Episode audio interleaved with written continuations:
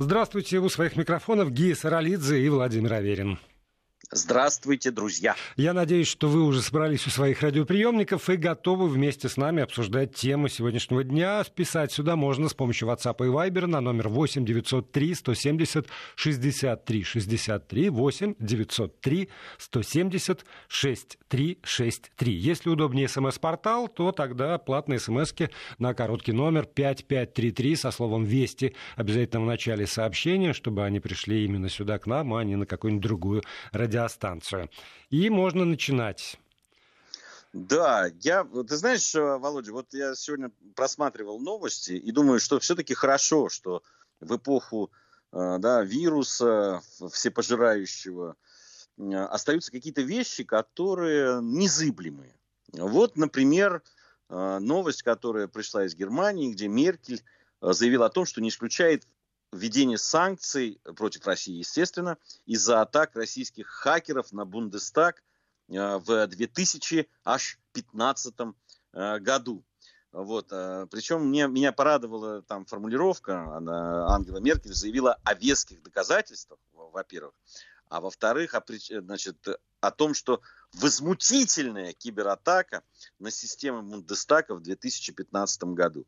Я просто, ну, если э, кто-то не понимает моей иронии вдруг, э, я хотел бы напомнить о том, что э, не так давно, от 2015 года, выяснилось, что союзники из Соединенных Штатов Америки, а конкретно АНБ, вела прямую да, там, прослушку телефонов госпожи Меркель ни возмутительного, ни веских доказательств не надо было. Они были доказательства не то что веские, они были железобетонные, потому что это признал даже э, Госдеп, да, собственно, и, э, и ничего.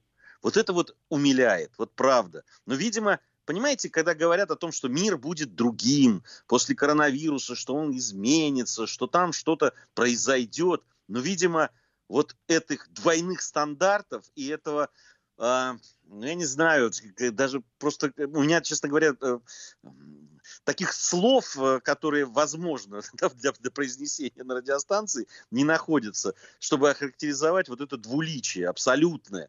Знаете, ли вы признаете, что каждая страна имеет свои интересы, и э, любыми способами эти интересы отстаивает, в том числе и там слежкой, шпионажем там и так далее. Ну, либо вы об этом не говорите больше никогда. Но невозможно говорить о возмутительной атаке на э, Бундестаг и системы Бундестага, и при этом ничего не говорить по поводу того, что за канцлером Германии следят ее же союзники, вернее, прослушивают ее же союзники.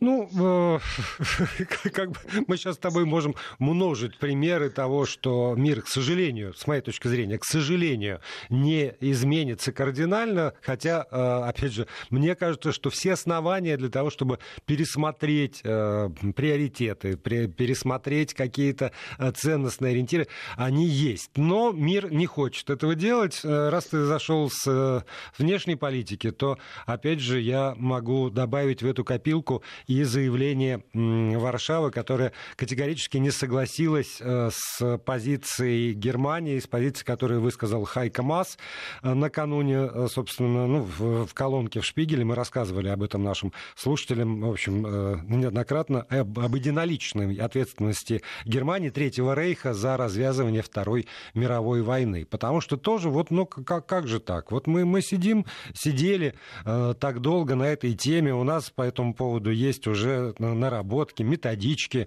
штат сотрудников, которые этим занимаются. А тут бац, и надо, надо как бы от этого отказаться. Ну, невозможно, ну как же, ну не выбрасывать же. Вот это вот, понимаешь, ну, замечательно. Это, ну не выбрасывать же.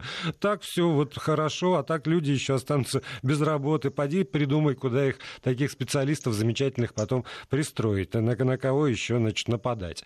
Но а, можно там отвлечься от зарубежа и вернуться вернуться в наши родные пенаты, потому что вот э, то, тоже для меня в очередной раз стало... Я, сейчас я вот э, извинюсь и оговорюсь. Я не юрист. Я не погружен во все доказательства, э, там, собранные следствием по делу сестер Хачатурян. Но э, поскольку э, Генеральная прокуратура отказалась утвердить материалы, собранные Следственным комитетом с формулировкой убийство, совершенное группой лиц по предварительному сговору с такой вот э, квалификацией преступления сестер Хачатурян, я думаю, что никому из слушателей не надо напоминать, что это было за дело, его тоже неоднократно и без, без удовольствия, надо сказать, обсуждали и я, и мои коллеги на нашей радиостанции, то э, упорство Следственного комитета, который не хочет пересматривать эту формулировку, все равно э, именно с такой квалификацией вновь и вновь отправляет это дело и э, ни, ни в коем случае не признает э, там, самообороны или э, не, не, ну, как бы спровоцированных действий. Вот это вот для меня абсолютная загадка. Я, я не понимаю, правда, категорически не понимаю, в чем тут дело. И если два Но... ведомства, глубоко уважаемые мной, Следственный комитет и Генеральный Генеральная прокуратура не могут между собой договориться о квалификации этого преступления, конечно, преступление, поскольку человек погиб, то э, что остается делать нам всем остальным? Ну, ты знаешь, мне кажется, здесь в профессиональной э, плоскости все. Я в, по, не, не скажу, что прямо очень э, там погружен был в это, но основные вещи какие-то и того, что происходило и какие там э, какие версии существовали, э, ну, на мой взгляд, это очень мутное дело, очень мутное и очень неоднозначное. И те, кто с одной стороны и с другой стороны пытаются представить это так, как им это видится, да, там однозначно это жертвы, которые попытались освободиться от э, тирана, мерзавца и насильника, другие, которые говорят о том, что, э, значит, не было никакого насилия там и никакого это, но у меня очень много вопросов, у меня много вопросов там к поведению матери, э, которая ни разу там не, не при том, что с ее слов она знала о, происходящем, не обратилась в полицию. Я не понимаю, почему э, эти девочки, которые уже, ну, совсем уже так, ну, достаточно взрослые были для того, чтобы разобраться в том, что происходит, и не попытались каким-то образом Э, сейчас на меня могут обрушиться, там, что запугивание, им страшно, и так, все понимаю. Но, понимаете, ведь все равно выбор стоял перед тем, чтобы убить, какой там он ни был, мерзавец, негодяй, насильник, не знаю кто, но все-таки отец и человек, который там, да, каким-то образом там был там родственником, близким и так далее. И э, страхом этого поступка и страхом перед тем, чтобы э, обратиться в полицию или там, не знаю, еще в прокуратуру или еще куда-то. Для меня правда. Э, я, ты сказал уже, Володя, что я не юрист, я точно не юрист и точно не могу давать какие-то квалификации. Но то, что дело неоднозначное, запутанное и так далее, то, что мы не знаем всех нюансов, и я не знаю, почему Следственный комитет настаивает на, э, именно на такой формулировке. Возможно, он настаивает именно потому, что им они убеждены, что э, у них есть на то основание. Вот здесь вот единственное, что я могу сказать. Ну, понимаешь, поскольку мы, там, страна, Россия страна логоцентричная, это понятно, и все мы воспитаны так или иначе на литературе, на, на русской, на зарубежной литературе, и если, если следствие Действительно, в материалах это есть, и во всех сообщениях про это дело есть, и Следственный комитет это подтверждает, действительно признает, что он издевался над дочерьми и насиловал их, то вот дальше наличие или отсутствие предварительного сговора а, почему-то в первую очередь вылезает в голове а, бессмертное произведение Агаты Кристи, там «Убийство в Восточном экспрессе». Вот да, предварительный сговор – да, там все что угодно. Я не, я не про то, что надо их оправдать на этом этапе и закончить дело. Я совсем не про то, что суд не должен состояться. Я говорю про то, что э, с моей точки зрения э, два ведомства в, которых, в одном и в другом работают высококвалифицированные юристы, должны между собой хотя бы прийти к какому-то консенсусу. Потому что, в конце концов, когда дело передается в суд, то обвинение поддерживает не следователь, обвинение поддерживает прокурор. От имени государства. Вот Российская Федерация против сестер Хачатурян, потому что они совершили то-то и то-то. А дальше должны исследоваться все обстоятельства этого дела. И прежде чем это дело попадет в суд, действительно должна быть выработана консолидированная позиция Российской Федерации, от имени которой прокурор будет, там, представитель Генпрокуратуры, выступать в этом судебном процессе.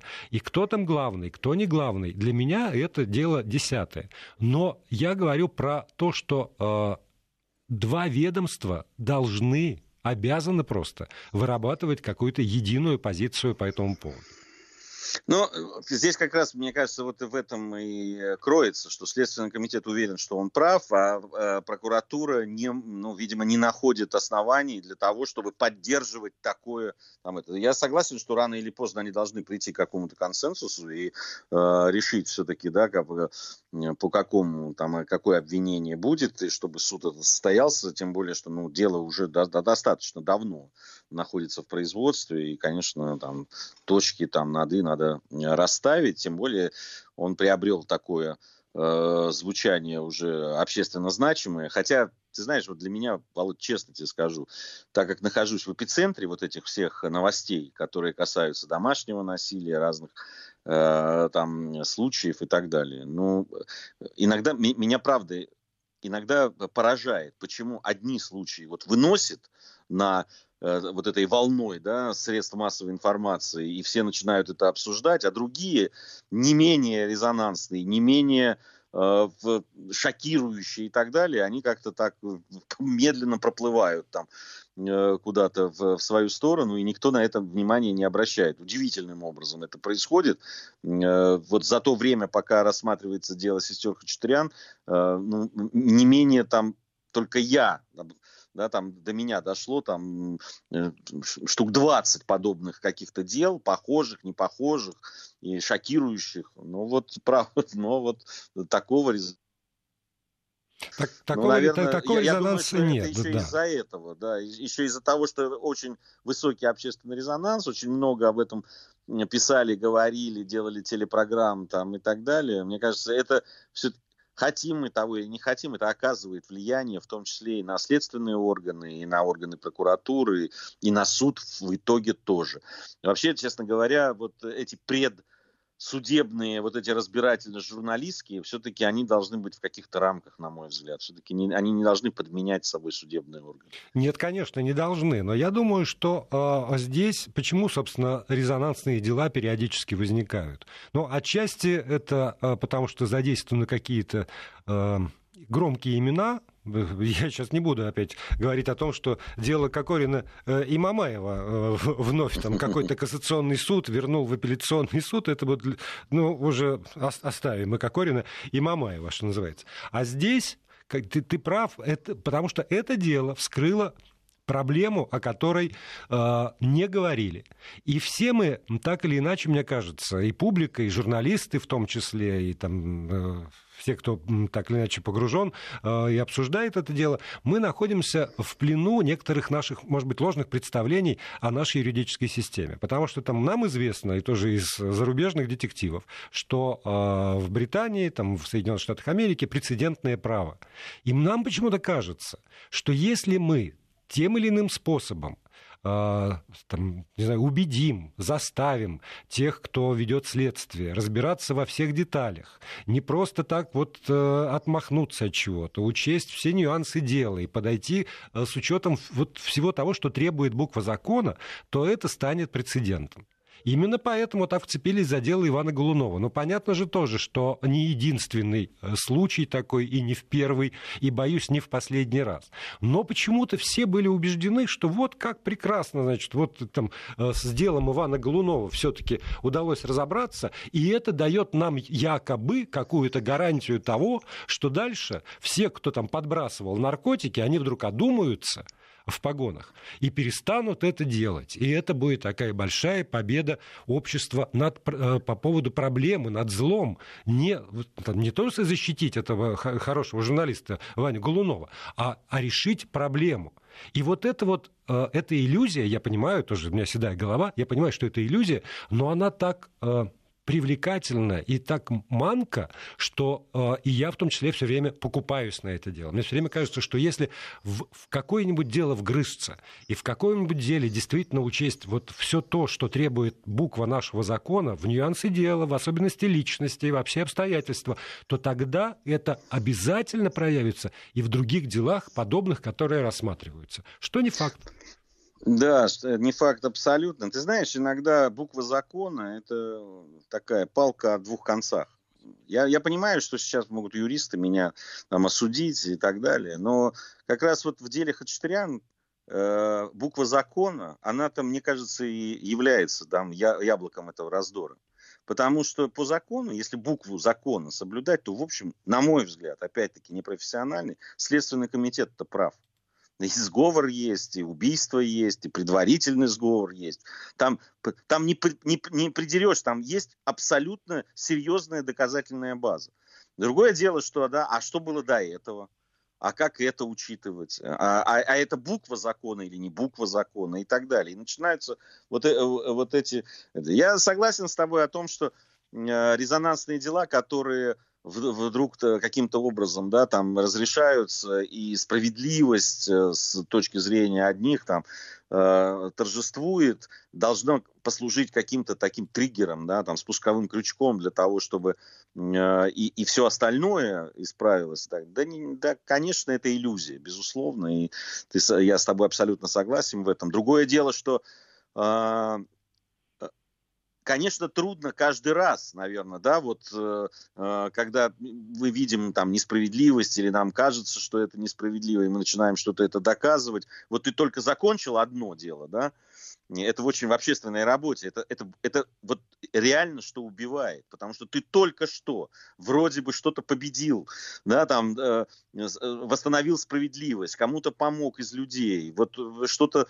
э, что смог сдвинуть, и вдруг тебе прилетает еще 10 таких случаев. И, и надо все начинать с, на, сначала, и опять идти, и опять это все, в, этот ворох нести на себе проблемы и так далее. И это, она бесконечная, она вот одно цепляется за другое. И понятно, что решив одно дело, ты 10 таких же получаешь. Но к сожалению, только так, по-другому не получается. Ну, вот это, собственно, не только общественная работа, это наша с тобой профессиональная деятельность, потому что уж кажется, то все равно так или иначе каждый из нас осознает какую-то свою миссию. И вот ты долбишь, долбишь в одну точку. Так, не мытьем, так катанье. с, с теми или иными, значит, упорством. И как будто бы вдруг что-то такое сдвинулось с места.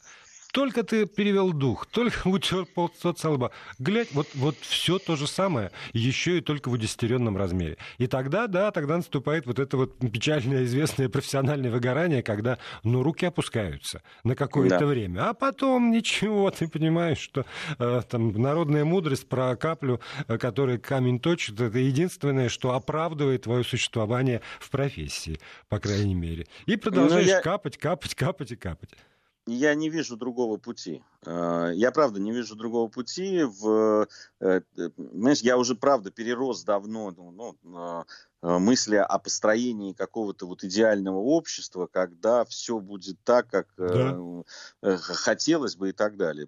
Всегда есть Э, да, там мы даже там все время спорим по поводу того, большинство, если большинство, значит, надо, вот, да, этот принципы демократического централизма и так далее. Потом мы нач- начинаем говорить, нет, подождите, меньшинство тоже имеет право на свою какую-то правду. Да, и вот это вот меньшинство в нашем эфире под названием «Новости» очень важно.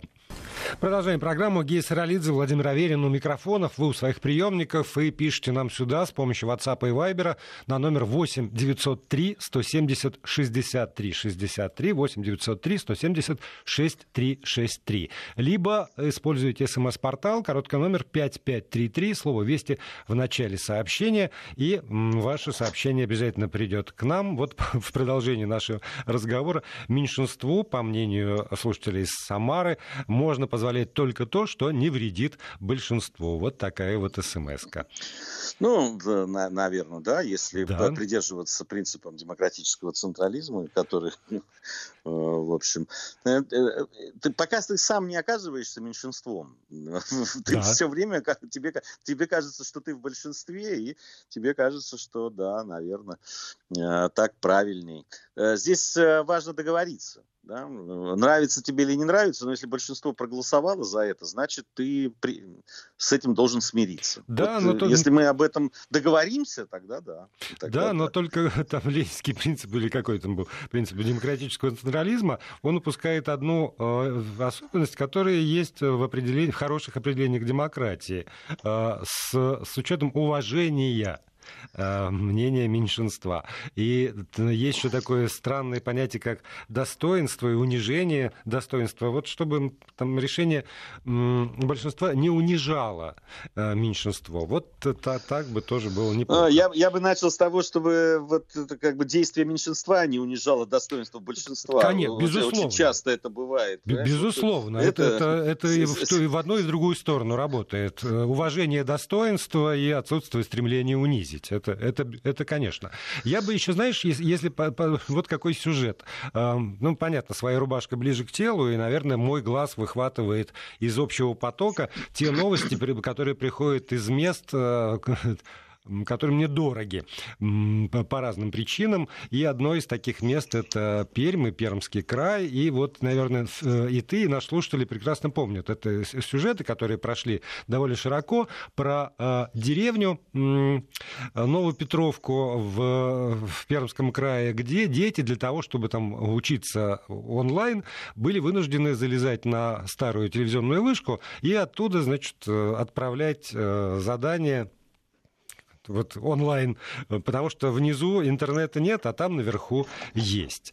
И тут, наконец, пришел ответ из Министерства образования Пермского края. Значит, Министерство образования первым делом огородило эту вышку забором, чтобы дети туда не залезали. Во-вторых, поставила всех этих детей и эти семьи на учет потому что они в группе риска, потому что родители подвергали их опасности, разрешая залезать на эту вышку и ловить там э, этот самый интернет. И в-третьих, э, даже есть попытки обвинить родителей, которые сами спровоцировали эту ситуацию. И здесь вот, конечно, формулировка мотивационная меня в самое сердце поразила. Потому что эти родители пытались мотивировать власти провести в малонаселенную деревню высокоскоростной интернет. И это, с точки зрения собеседника агентства РИА Новости в Министерстве образования Пермского края, это, конечно, вот, ну, ну, преступление. Ну как это? Как можно, как можно вообще рассчитывать на то, что будет интернет э, в деревне, где там всех детей человек 20? Ну ради кого, собственно? Ну, ну что, ну как же так? А дальше, конечно, они будут на учете, их будут проверять, потому что они плохо о своих детях заботятся. А во избежание там несчастных случаев мы поставим забор. Но интернет там не проведем. Все, рав... все равно, хоть вот убейся. Смотри, а, Володь, я в принципе, за то, чтобы оградить, за то, чтобы, э, э, за то, чтобы не подвергать, безусловно, жизнь и здоровье детей опасности, и за то, чтобы провести интернет. Вот, э, вот, да, другое дело, что, наверное, надо было начать сначала с интернета, который должен быть проведен туда. Вот Тем тоже. более, если, если у вас, если вы объявляете о Э, э, о том, что дети учатся. Я, я не очень понимаю, если это такой маленький населенный пункт, то ведь была возможность проводить э, очное обучение, а не городить вот эту всю э, байду. Да, там. Ведь были возможности, в том числе и по закону, которые принимали, э, э, обучение Э, в дистанционное нужно было там, где действительно опасность э, заболеванием коронавируса. Если э, малочисленные там классы и так далее, есть возможность там в том числе и обеспечить вот эту социальную там дистанцию, да и вообще, если в принципе, да, ну, если небольшая деревня, там, как ты говоришь, там, да, там 20 детей там, и так далее, я вообще не понимаю, зачем это нужно было городить все. Вот. Но а, а потому я, что, я, извини, а, извини, одно... одна только ремарка. Вот опять возвращаясь к предыдущему разговору. Потому что вот это вот а, какое-то мое патологическое а, желание, чтобы были учтены конкретные обстоятельства, это ну, невозможно исполнить. Потому что общая гребенка. Возможно. Общая возможно. гребенка. Э, возможно. Ну, все зависит, поверь мне, я много и часто общаюсь с чиновниками в разных ситуациях, вижу их в разное время, когда они работают, по-разному реагируют и так далее. Есть вот э, э, действительно ты иногда просто ну, сталкиваешься с э, ну, какой-то стеной абсолютно. Ну вот просто, ну человек не понимает и все. Говоришь, ну слушай, ну вот же можно шаг влево, шаг вправо. Просто Причем, по большому счету, там, конечно, человек не нарушает никаких законов э, фундаментальных там и так далее. Нет. Ну, просто надо чуть-чуть подумать и, и чуть-чуть войти в положение и, и найти выход конкретный, в конкретной, в конкретной ситуации. Ну, вот э, мы, мы сейчас, мы, мы с тобой говорили по поводу, да, вот этих человеческих пробок в метро во время Э, тогда, э, того, когда усиливались меры по э, противодействию коронавируса там и так далее. Ну вот, понимаешь, вот кто-то не то, что даже на один, на полшага вперед не захотел подумать, понимаешь, и произошло то, что произошло. То, что произошло там с вахтовиками в да, там, в, на некоторых объектах там, и, и, и так далее. Ну, можно перечислять. Ну, иногда просто сталкиваешься, но это все время все зависит от конкретных людей. Вот конкретный человек в конкретном месте, он либо делает дело, пытается, там, думает, э, э, слушает людей, вникает в ситуацию, либо он просто человек-функция, который просто городит, вот, ну, по закону же так, как ему кажется. Иногда это не по закону. И то, что там в этой деревеньке сделали в Пермском крае, это тоже не по закону на самом деле. Вот. Да, жизни детей нельзя подвергать опасности. И это основополагающая вещь. И если кто-то э, действительно видел это и допускал это из местной власти или родителей и так далее, это неправильно. И я с этим согласен.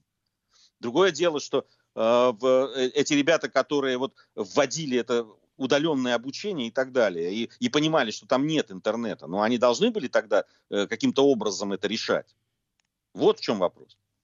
Да, вот, вот именно в этом, чтобы, чтобы смотрели открытыми глазами, и э, там сигнальная система от э, там, уровня воспринял информацию, принял решение, как на нее реагировать, чтобы эта система работала без боев просто по-человечески и логично, чтобы было. А тут периодически я натыкаюсь на, на сбой логики, который мне совершенно непонятен. Я не понимаю, откуда... Ну, мы с тобой периодически там, э, оба восклицаем в эфире. В голову не могло такое прийти. Ну, ну так, так же не может быть. А нет, так, так вот бывает, увы, в Но, голову приходит. Есть, э, есть очень тонкие какие-то вещи, наверное, ну, а может, они не тонкие, может быть, это все зависит от восприятия там, и так далее. Вот э, Э, мы с тобой этого не обсуждали, так получилось, там и праздничные дни и так далее, в, э, по поводу долга, да, вот э, и вообще, да, отношения к тому, что происходит.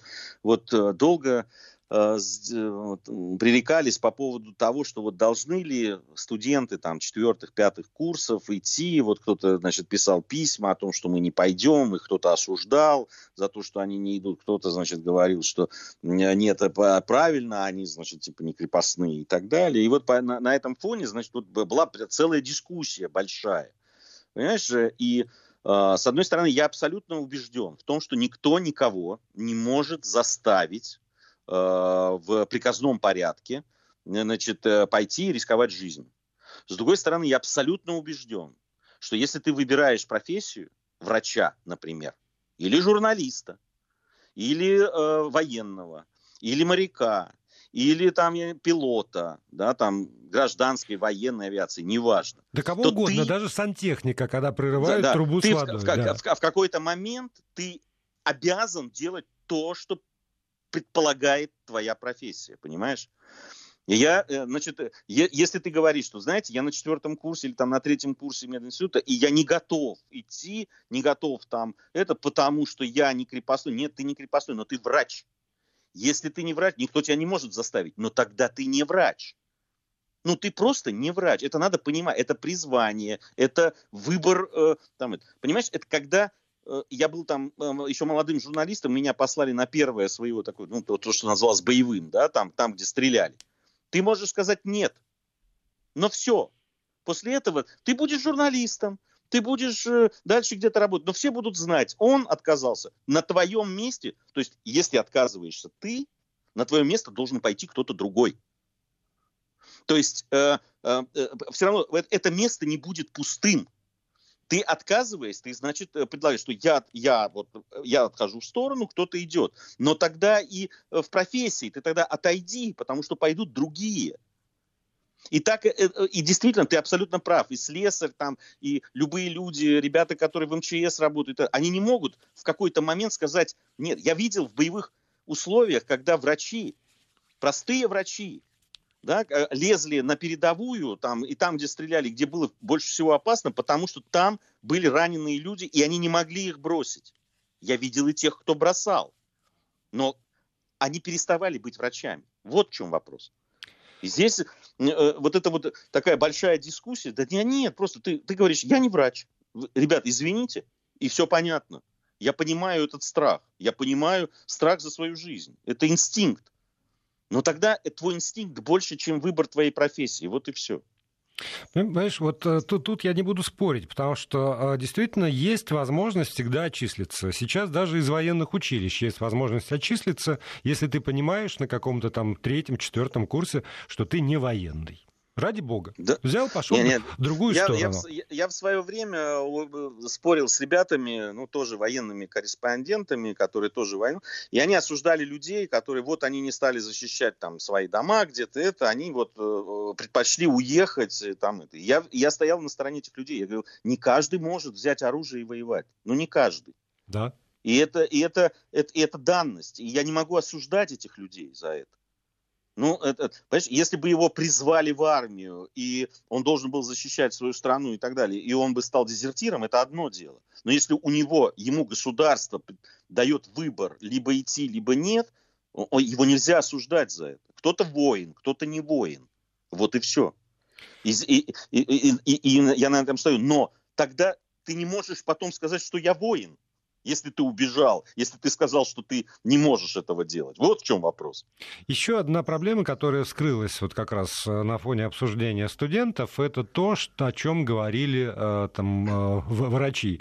Зачем они нам? Они даже укол сделать не могут. Вот я помню эту фразу, тоже прозвучавшую из уст там, противников того, что привлекать студентов. И, и вот здесь вот у, у меня тоже случился когнитивный диссонанс. Потому что я, правда, я не понимаю. Если если студент там, четвертого курса медицинского института не в состоянии сделать укол, какие-то простые манипуляции. Ну, то есть они, конечно, сложные манипуляции, но это манипуляции, которые выполняют средний медицинский персонал со средним профессиональным образованием. То тогда, а что делать, ребята? Потому что, увы, я, ну, там, я, я не знаю, я помню э, поколение э, своих одноклассников, и там плюс-минус, э, которые там, с третьего курса вполне работали фельдшерами на скорой помощи, подрабатывали параллельно со своей учебой дневной, и это было ужасно тяжело тяжело. Ну, там, я понимал, что, наверное, я так не смогу учиться, как они, но они это умели тогда.